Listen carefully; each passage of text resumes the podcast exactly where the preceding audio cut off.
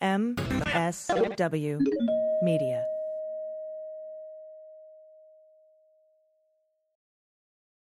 I'm Greg Oliar. 4 years ago, I stopped writing novels to report on the crimes of Donald Trump and his associates. In 2018, I wrote a best-selling book about it, Dirty Rubles. In 2019, I launched Prevail, a bi-weekly column about Trump and Putin, spies and mobsters, and so many traitors! Trump may be gone, but the damage he wrought will take years to fully understand. Join me and a revolving crew of contributors and guests as we try to make sense of it all. This is Prevail.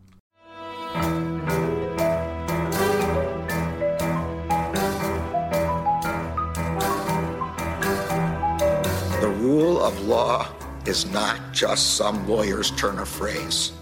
It is the very foundation of our democracy.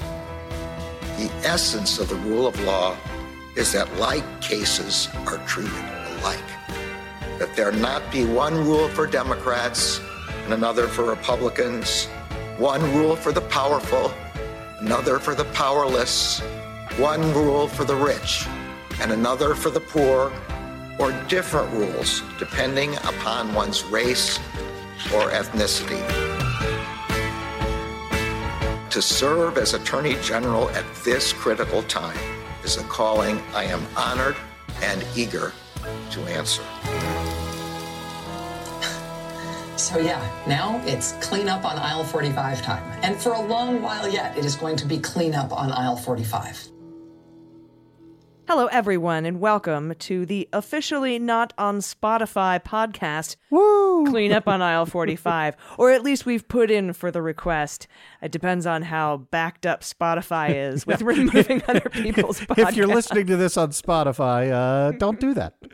Yes, there's plenty of other places to listen to us. This is episode 56 for Wednesday, February 9th, 2022. I'm your co-host, Allison Gill. With me, as usual, is Andrew Torres. Woo, always a pleasure. And of course, before we do anything else, we want to thank our new and returning patrons. So a big thank you to Kate Kiarsis, Prospective Penguin, Derek R. Kentrop, Stephen Bowden, the mighty Aardvark of the Wonderful Tongue, Kyle Esposito. That's a different Kyle, right?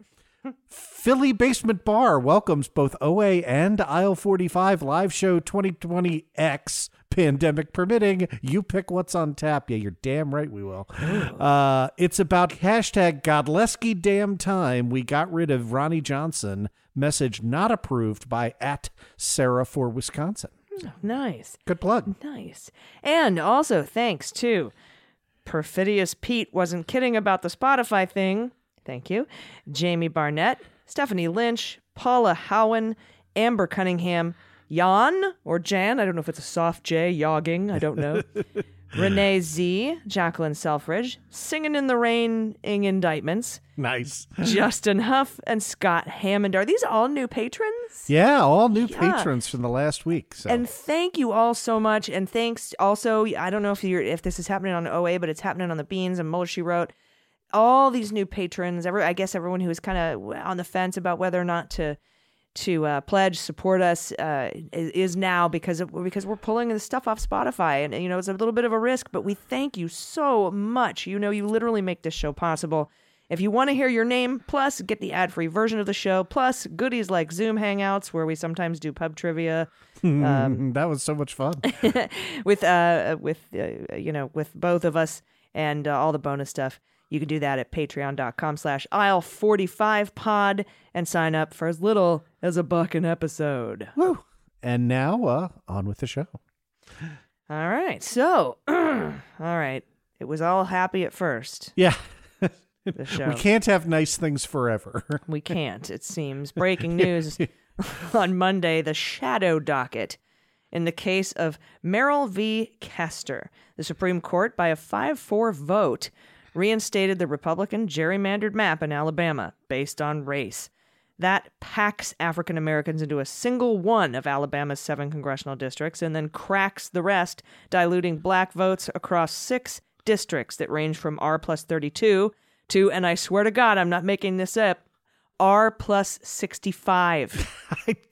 I don't think I've seen that in a district before. So quick math before we get to how atrocious the Supreme Court is, African Americans are 27% of the population in Alabama.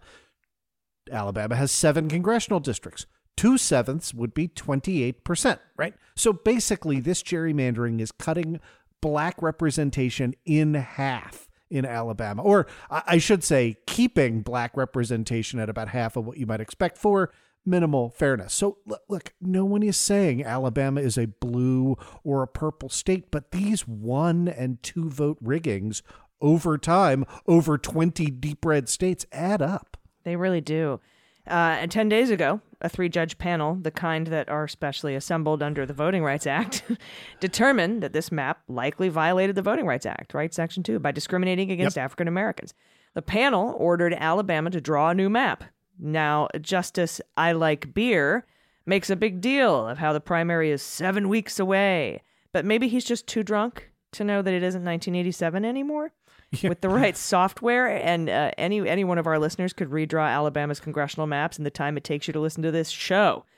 States way bigger than Alabama have completed official full redistricting maps in 2 weeks. Yeah. So let's be clear about the procedural history here, because that helps explain why this is on the rightfully criticized shadow docket. So the district court panel's injunction required that the map be redrawn and enjoined the legislature against using it in the upcoming primary, for which voting begins on March 30th. That's how you get the 7 weeks. So what this Supreme Court decision does is, A, grant certiorari before judgment of any intervening court, right? We're going to put a pin in that. And B, strike down the injunction so they can use the old map, right? So while you can definitely complete a redistricting map in 7 weeks, you definitely can't brief, argue, and get a decision on the merits from the Supreme Court in 7 weeks. So by definition, this map will be in place during the primaries, which will then be used to justify its use in the 2022 general election. So this is one more seat could go to an African-American candidate, will not. Right? So all of that happens based on this procedural ruling, which is not a ruling on the merits. Without the Supreme Court saying that the district court got it wrong or right, they're not weighing in on that. Usually when you don't weigh in on it, you don't overturn their explicit findings, but that's effectively what this does. Yeah, definitely a shadow docket ruling. And Kavanaugh doesn't like being called out on that, or beer, though he wrote a separate concurrence, just cause, to grant the relief to criticize. And let me quote here, quote, the principal dissent, that Justice Kagan, quote, catchy but worn-out rhetoric about the shadow docket, unquote. By my count, this is the only second time she's used the term. Yeah. So methinks Brett protests too much. And although does he have a history of really protesting too much to stuff? I mean, you know, he's pretty easygoing. And this, in fact, is what the criticism of the shadow docket is all about, right? The Supreme Court just stripped black voters in Alabama of a hard-won victory under the Voting Rights Act in front of a 3-judge panel specifically convened by law to evaluate these kinds of cases. And they did so without oral argument. Don't want to hear the merits. Don't care what your argument is. Without anything other than 5 right-wing justices deciding to substitute their will for that 3-judge panel. Yeah, reading Kavanaugh's dissent is like watching The Twilight Zone, right? Like courts, it is. Courts are supposed to defer to lower courts on the facts. And here, the lower court followed longstanding precedent that's been set forth in a 1986 Supreme Court case called Thornburg versus Jingles, right? They heard a week's worth of testimony from 17 witnesses. They reviewed 1,000 pages of briefing alone, right? Tens of thousands, maybe hundreds of thousands of pages of exhibits before coming to their conclusion. The opinion was so bulletproof that it led... Drum roll, please. Chief Justice John Roberts, no friend of election gerrymandering claims, mind you, to write a separate dissent that essentially says... what the hell, guys? Roberts, intentionally or unintentionally, really casts light on the game here. He notes rather dryly that, quote, Jingles and its progeny have engendered considerable disagreement and uncertainty. That's code for it. The right wing doesn't like it. right? And that's what makes this a shadow docket case, right? Look, if the court wanted to consider whether to continue its sweeping activist mandate and overturn Jingles, that'd be bad. We would call them out for it. That's what they're doing, with Roe versus Wade. It's what they're doing all over the place. But at least do so after briefing, right? At least give the lawyers on the other side a chance at oral argument. At least pretend like you care about the law and do so on the merits. By the way, that is all the Roberts dissent says, right? It says, I would have granted cert in this case. And, by the way, I'm not sure how, down I am for maintaining Jingles. So don't get swept up if you see, again, the media reports cranking out about, how much John Roberts is moving left. It isn't. It is that the rest of the court is accelerating so far to the right that, Roberts staying in place looks like he's moving left. Yeah, he's just sitting still. The rest of the court is going batshit. Yeah. And I would be remiss if I didn't point out Justice Kagan's dissent does a brilliant job of telling it like it is, stating publicly that Alabama's elections are unquestionably suffused with obvious and overt appeals to race, quote unquote. Yeah.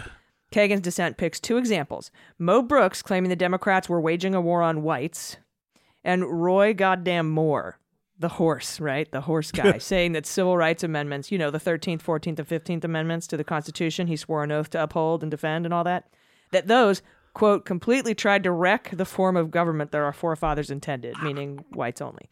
And yeah, to the extent that our forefathers also had slaves. They tried to wreck that. They tried to wreck that. And I have to say, Andrew, I know Roberts is moving right. If I were Roberts, I would retire from this shit show tomorrow. I'd be like, look, I'm with you on a lot of this stuff, but I got to get the fuck out of here. You're the first person to say that. And I want to say that's not as far-fetched as it sounds, right? Mm-hmm. When I've tried to figure out what motivates John Roberts, I have long said, right? We call it words like institutionalist or whatever. Legacy. I have long said, John Roberts does not want his grandkids to read about the most shameful Supreme Court in American history. And he knows he's about to preside over that shit show. He knows you can't corral these Trump judges. You can't stop Sam Alito and Clarence Thomas and the new gang from just riding as far to the right as you could possibly imagine. There is no way to preserve your legacy. If he were to do that, again, there is zero chance that this would happen. I don't want to say zero. That there's, every molecule in his body could quantum shift to the left. Who knows, right? Like, I do not want to say that this is a likely possibility, but I think you're onto something in that if you really want to be the kind of person that is revered in the history books, like, oh my God, the way that the media is salivating over Roberts occasionally writing a good decision. If he were to retire, they would put him on Mount Rushmore. Like it's, I love it. And it's also, there is a non-zero chance, but it's very, very, very slim. But it's not just his legacy too, right? It's that he, from what I've read, and I'm not a Supreme Court expert by any means. Don't sell yourself short. Thank you. But I think he also is he's bristling at how politicized the court is becoming. He doesn't like a politicized court, I think is he doesn't like something. It. Yeah. Being out in the open like that. Out in the open. Yeah. Right. Publicly politicized. You're supposed to say the quiet part quiet. Exactly. I agree with all of that. I would add just one more. I want to pull out that pin from earlier related to the shadow docket. And that is the activist Roberts courts disturbing precedent of granting certiorari before judgment, and they always seem to be in these political cases. So let me unpack that a little bit. So not only should this court have left the injunction in place, they should have waited for the ordinary appellate process to run its course, right? Instead, they granted certiorari before judgment. That means before the Fifth Circuit could even take up the case and kind of give its first level legal review. And the reason to do that is to more quickly entertain radical arguments about Jingles, maybe even trying to invalidate Section 2 of the Voting Rights Act itself, you know, following on the Shelby County versus Holder decision. The only reason to take this case that quickly is because you're champing at the bit to change the law. And it is, let me explain how unprecedented this is. Before 2019, in the previous 30 years, the Supreme Court granted this kind of certiorari before judgment 3 times. Right. And one of them was a very unique, all 3 of them were very unique fact patterns. Right. Since 2019, they have granted certiorari before judgment 15 times. And you know what else is interesting, too, Andrew, and I just want to bring this up. I was scrolling through Twitter and Joyce Vance, right? Birmingham, right?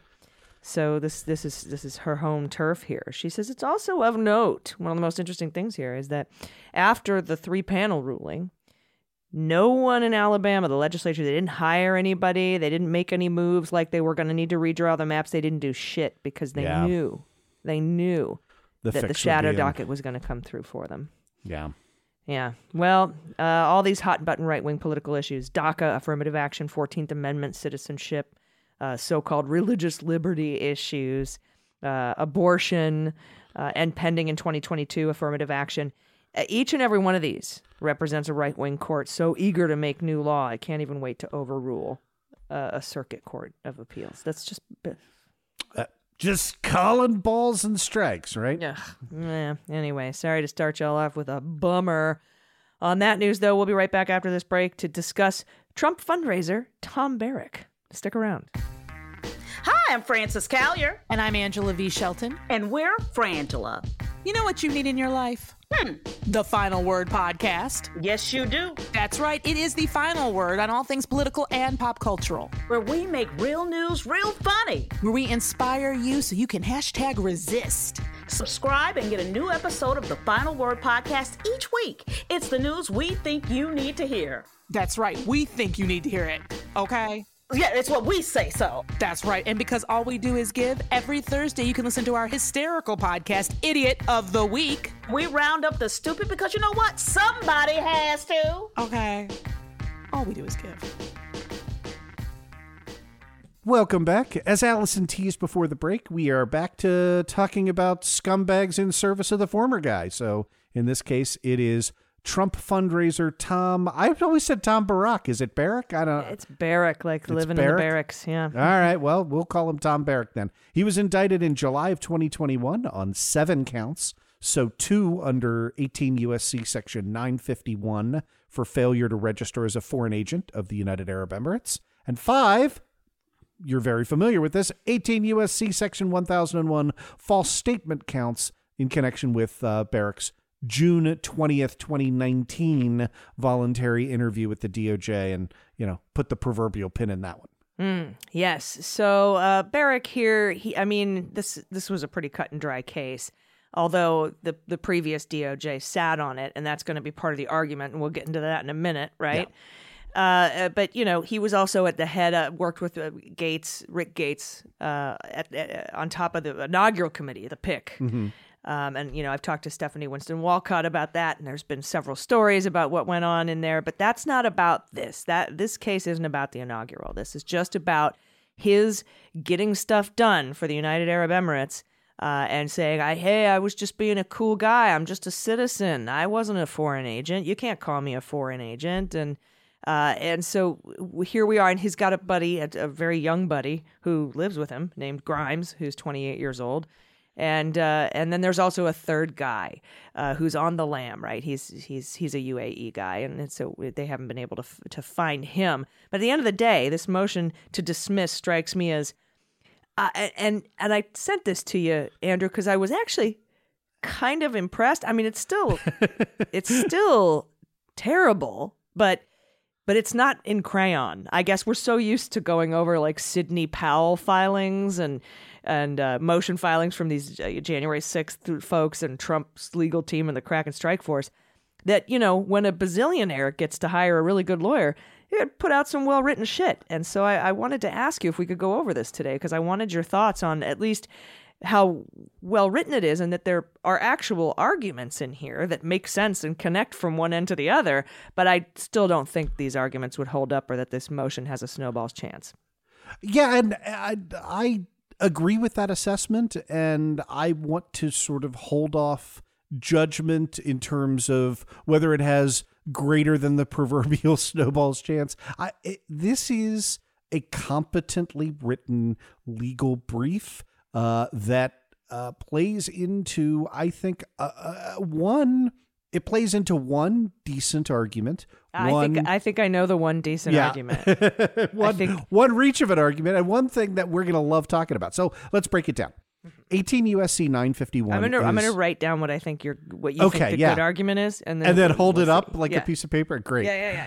All right. So 18 USC 951 says, whoever acts as an agent of a foreign government without prior notification to the Attorney General, if required, shall be fined under this title or imprisoned not more than 10 years or both.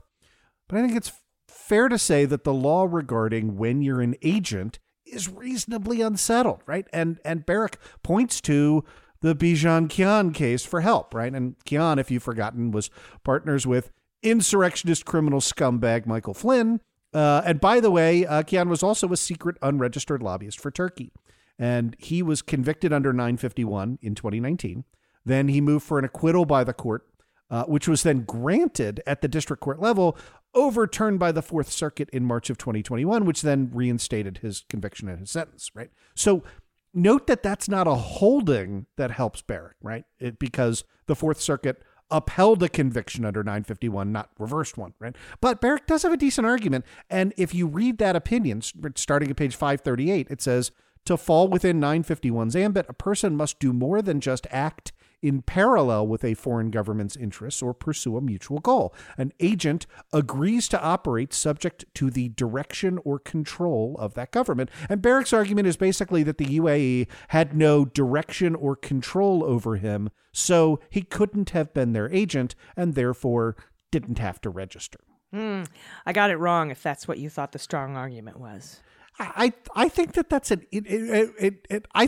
strongest of the three arguments. I know which one you've put on the paper because it's the one I can't wait for us to get to. And I just don't know how to evaluate the probabilities around what I suspect is written on your piece of paper. Yeah. So okay. Hold on to it. Don't show it yet. All right. I will. Now, the U.S., of course, has to weigh in on that issue, right? The whole 951 issue. But what about the 1001 statements? The way I read it, Barrack is arguing the Department of Justice had an obligation to record his interview so that there's some kind of objective record backstopping the 302 summaries that form the basis for these false statement charges in counts 3 through 7. This argument came up a lot in connection with the Mueller investigation, and they do point to a DOJ policy in section 9-13.001 that creates a presumption that custodial statements will be electronically recorded. That's if you're a target, and encourages the recording of witness interviews whenever the presumption doesn't apply, right? Yeah, that's all true. But I think this argument's weaker, even though it is a favorite of the Trump set, right? So the elements of a Section 1001 offense are that the government must prove that the defendant, 1, knowingly and willfully, that's a high bar, 2, made a materially false, fictitious, or fraudulent statement. That's what this speaks to, is comparing the statement, right?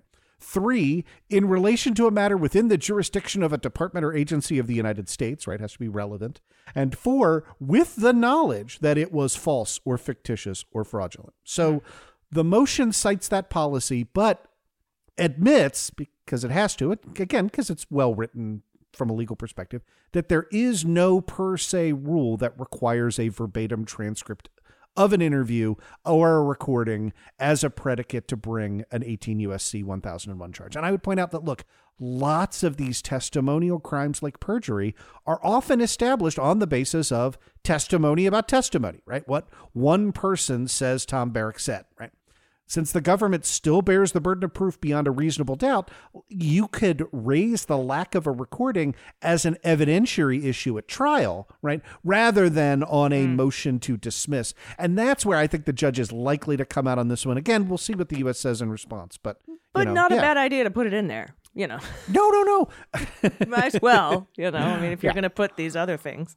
apart from the 951 argument. Now, of course, the real elephant in the room is that Barrack's allegedly false statements were made in 2019, and he wasn't indicted until July of 2021.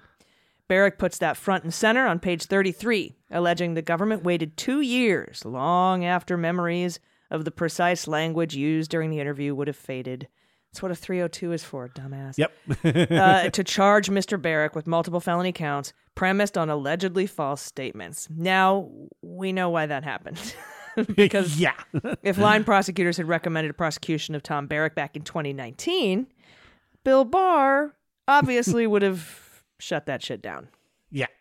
So, as you might suspect, we think the last guy to occupy the office I now inhabit was a crook is not something that's been well litigated by the DOJ or anyone really, right? So that's what kind of makes this a win-win if you're on the side of justice here, right?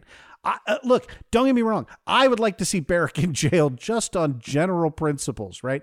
But in the alternative to his motion to dismiss, this is on page 36, he's requested discovery on, quote, the reasons for the government's extended delay. Fucking sweet. Yeah. And so, yes, Barrack and his lawyers are feigning ignorance here. Like, there are howlers like, this delay is even more inexplicable given that the government's actions since Mr. Barrack's interview do not reflect any apparent concern that he was a foreign agent or national security threat, even though he traveled overseas more than a dozen times and continued to have access to the president. Right.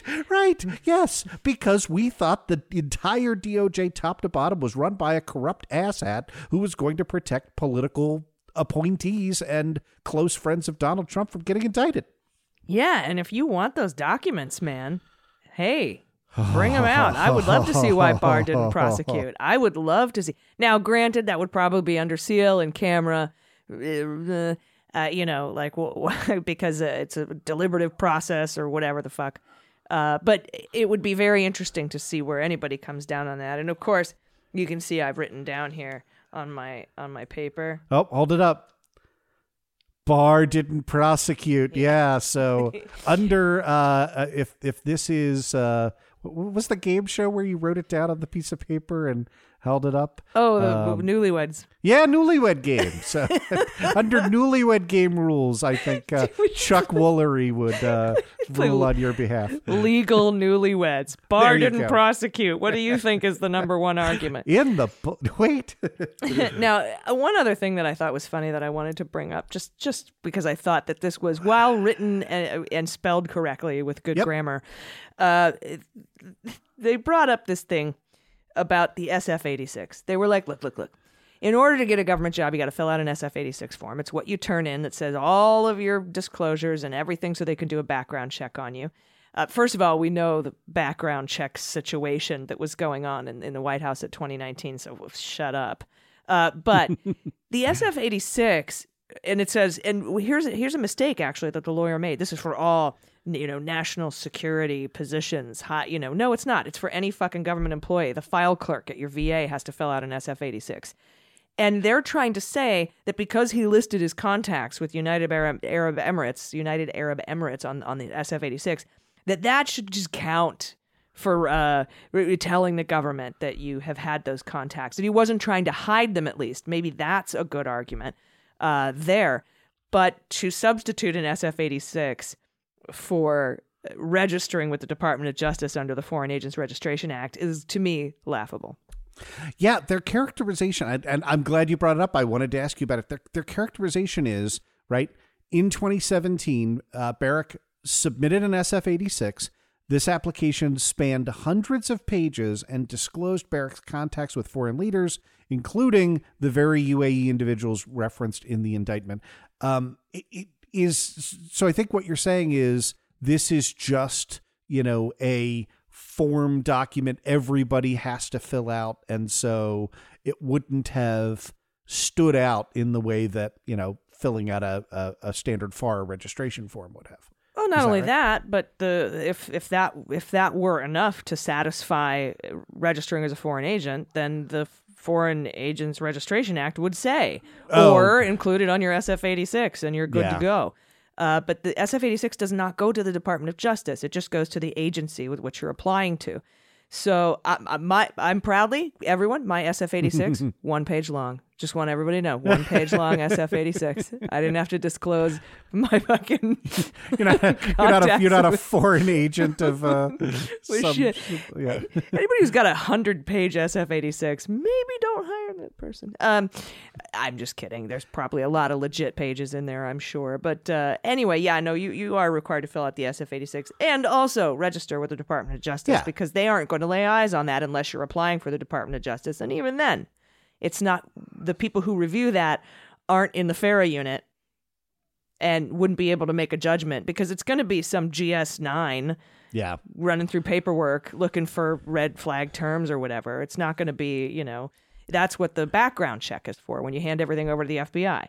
So anyway, just wanted to bring that up. That is great. And from a legal standpoint, we disprefer readings of a statute that would render terms of that statute or the entire thing in nullity, right? And so if the SF-86 were enough to disclose your foreign contacts, then you wouldn't have a fair registration, right? The entire statute would be pointless because, as you pointed out, everybody to whom that applies would also have filled out said form. So yeah, and everyone who goes to work for the government has to fill out an SF-86, everyone. All right, so with that, I cannot wait to see what the government has to say because their shit's due on February 28th in opposition. So we'll look forward to that, and I can't wait to discuss it with you. And let's take a quick break, and we'll come back with Comings and Goings. All right.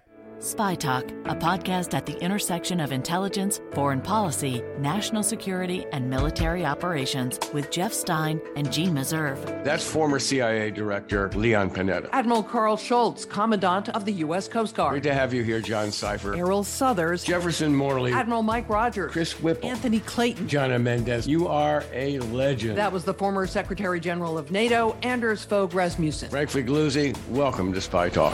Law enforcement agencies are like elementary school. This is an adapt or fail moment for the intelligence community. I think of these JFK records more as a mosaic. People turn away from the truth and they believe things that are completely rooted in falsehood. And for me, that is really dangerous. Follow the money. The possibility that al-Qaeda had a stolen nuclear device in Manhattan. Probably some of the skills that make them good intelligence agents also make them fairly efficient as predators. Somebody left active, destructive pipe bombs outside Republican and Democratic Party headquarters, and we don't know who it was. Join us every Thursday for a new episode of Spy Talk, available wherever you get your podcasts. And as we teased before the break, it is time for your favorite segment and mine, Comings and Goings. And as we said last week, and I'm going to keep flogging this every week until we get there, the biggest coming and going right now focuses on the impending retirement of Supreme Court Justice Stephen Breyer. We haven't gotten any closer to a nominee, at least not in public.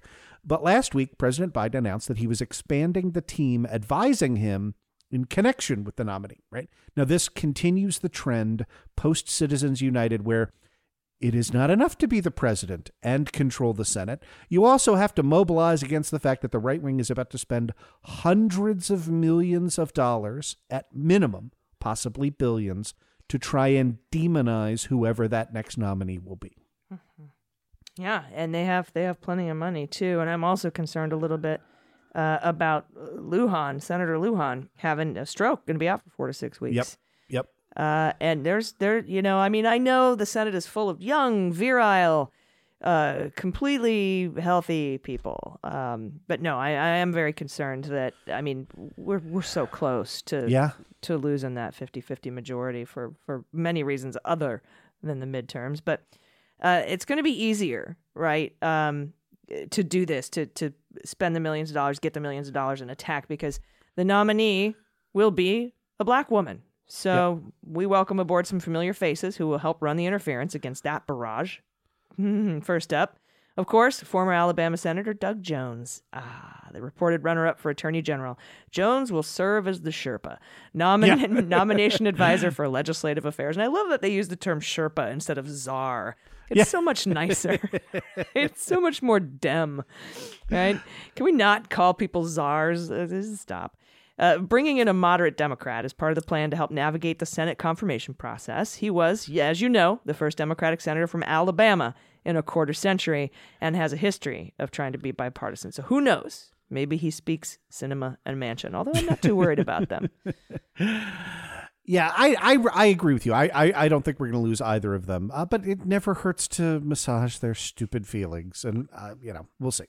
Also joining the team is a blast from the past. If you grew up in the 80s, legendary African-American activist Minion Moore, who has been in politics longer than most of us have been alive. She was an advisor to the Jesse Jackson presidential campaign in 84, then went on to be deputy field director for my first presidential crush, Mike the Duke Dukakis. She then went mainstream in the Bill Clinton administration. She went number one with a bullet with the Clinton. Well, I mean to say she didn't only work for Dukakis, right? Like that's right, not right. That's that part probably isn't highlighted as high on her. I think it's interesting she worked on the Jesse Jackson campaign too, because I'm wondering if she's the one that gave the green light for him to read Green Eggs and Ham on Saturday Night Live. That'd be fun. That'd be great. Yeah, the question is boot. That was a great skit. That was so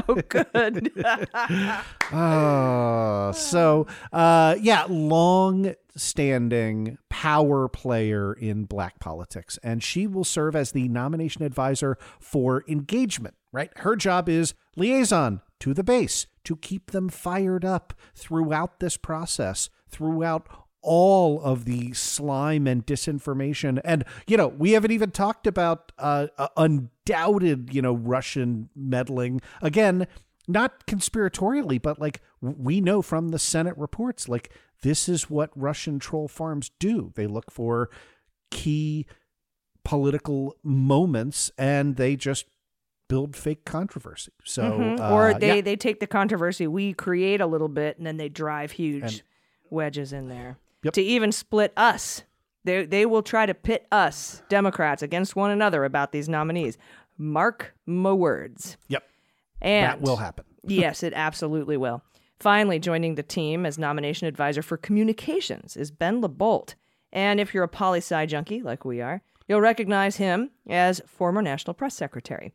He's a guy who's been in communications roles for decades. Dude knows how to talk. He was Obama's Senate press secretary and 2008 campaign press secretary. 2008, Obama press secretary for his campaign in 2008. Was that a... I don't know. No one remembers that campaign, right? Just the greatest campaign in the history of the universe. Later, Deputy White House Press Secretary. His job is to advise the White House on communications. What a great team they've put together, by the way. Yeah. And messaging, right, around the confirmation process. And he also served in his role on the teams to confirm Justice Sonia Sotomayor and Justice Elena Kagan. So, he's done this.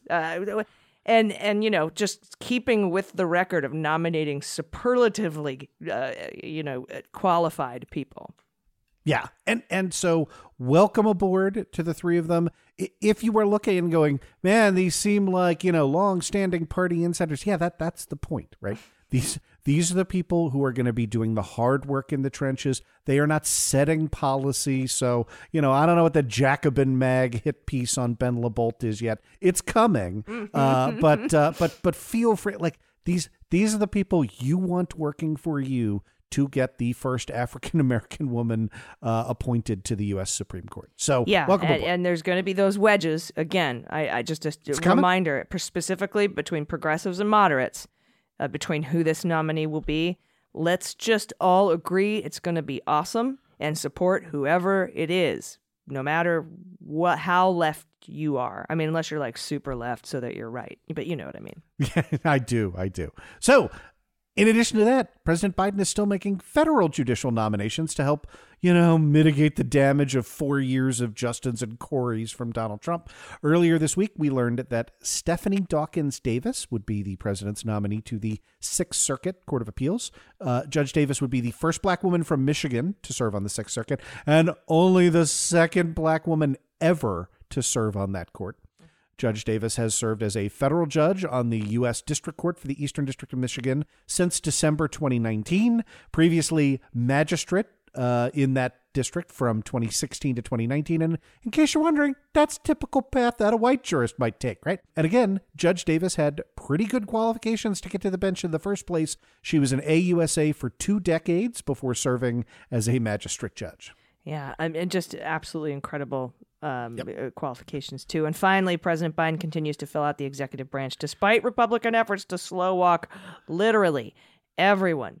And today, we learned of 2 new ambassadors and 1 continuing appointment. So big hello to Ruben Brigety, I love saying his name, nominee for ambassador extraordinary and plenipotentiary to the Republic of South Africa, and Mary Kay Carlson, nominee as ambassador extraordinary and plenipotentiary to the Republic of the Philippines. And thanks for staying to Elizabeth Shortino, currently the acting executive director of the International Monetary Fund, IMF. She's Biden's permanent nominee for the executive director of IMF. So cool. Yeah, welcome aboard. Glad to see we are trying, despite, you know, massive headwinds, to keep this government functioning. Hello, hello, hello. What a wonderful word. Hello. Okay. I am not going to try and sing, but we'll double down on you. What movie was that? Crazy People. Dudley Moore. Oh, writing advertisements from a mental hospital. That is a deep cut. I was not a huge Dudley Moore fan, so I just remember him with this box of hellos. Right? You know, I love it. He just has this box of hellos. He'd hand you a hello, and then he would sing the hello song, and that's all he ever said was hello. That's such a great film. All right. It's not. It probably holds up terribly. And you think probably a Dudley Moore movie from the early 80s holds up well? Yeah. I called it a film, didn't I? And that's funny. And it's probably awful for, you know, actual mental health problems. So, you know, and me having PTSD, I'd probably still watch it and laugh, but also be like, oh, what the fuck? All right. Movie night, we're going to pull a clip from it so that we can use it at the beginning of Comings and Goings. I'm totally on board with Dudley Moore singing the hello song there. It's not Dudley Moore, fortunately. You don't have to listen to him sing. So it's good. It's better. All right. Anyway, what a great show. Thank you so much, everyone. Thank you again to the new patrons. Seriously, it's because of you that I have no fear pulling this show off Spotify. You know what I mean, Andrew? Yep. I do indeed. We thank you so much, and your support makes the show possible. You know all that. We love doing this, and we love you, more than everybody else. Absolutely, 100%. All right, until next week, everybody. Thanks. I've been Allison Gill. I'm Andrew Torres. Have a great week. Clean Up on Aisle 45 is written, researched, and produced by Allison Gill and Andrew Torres, with editing by Molly Hockey.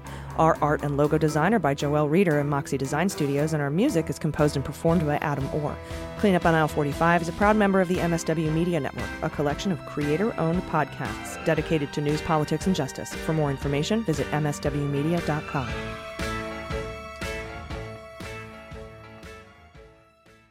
MSW Media.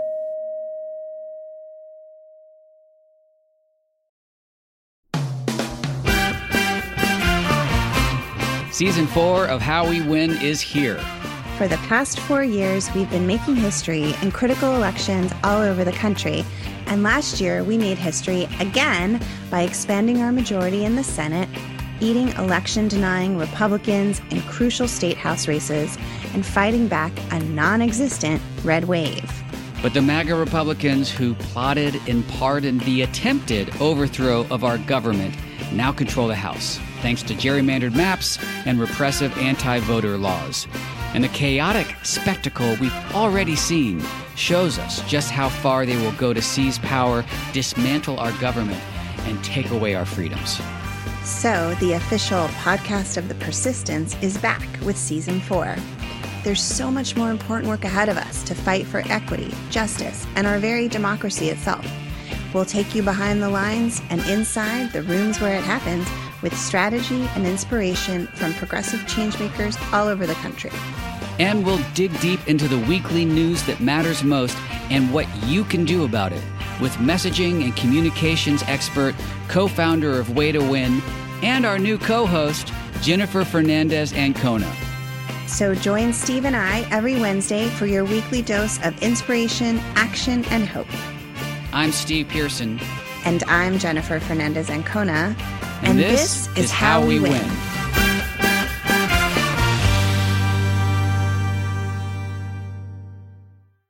Hi, this is John Cryer, and I am hosting a new 7-part true crime podcast called Lawyers, Guns, and Money that'll challenge everything you think you know about U.S. covert operations and presidential misconduct.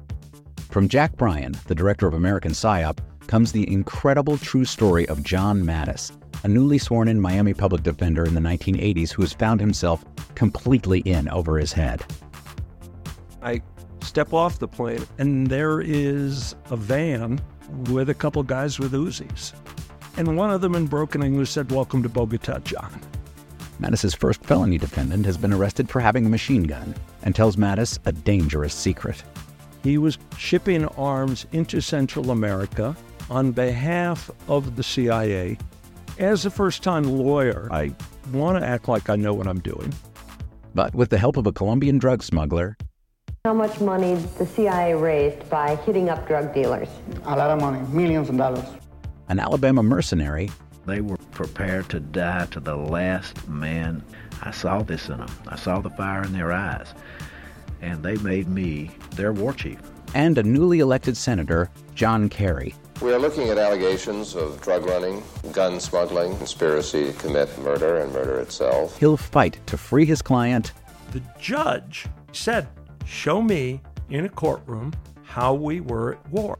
Expose an illegal war being run by the White House. I mean, I wanted him involved, but I didn't want to be on record as doing it. And somehow stay alive in the process. I just escaped a kidnapping by the CIA in Costa Rica.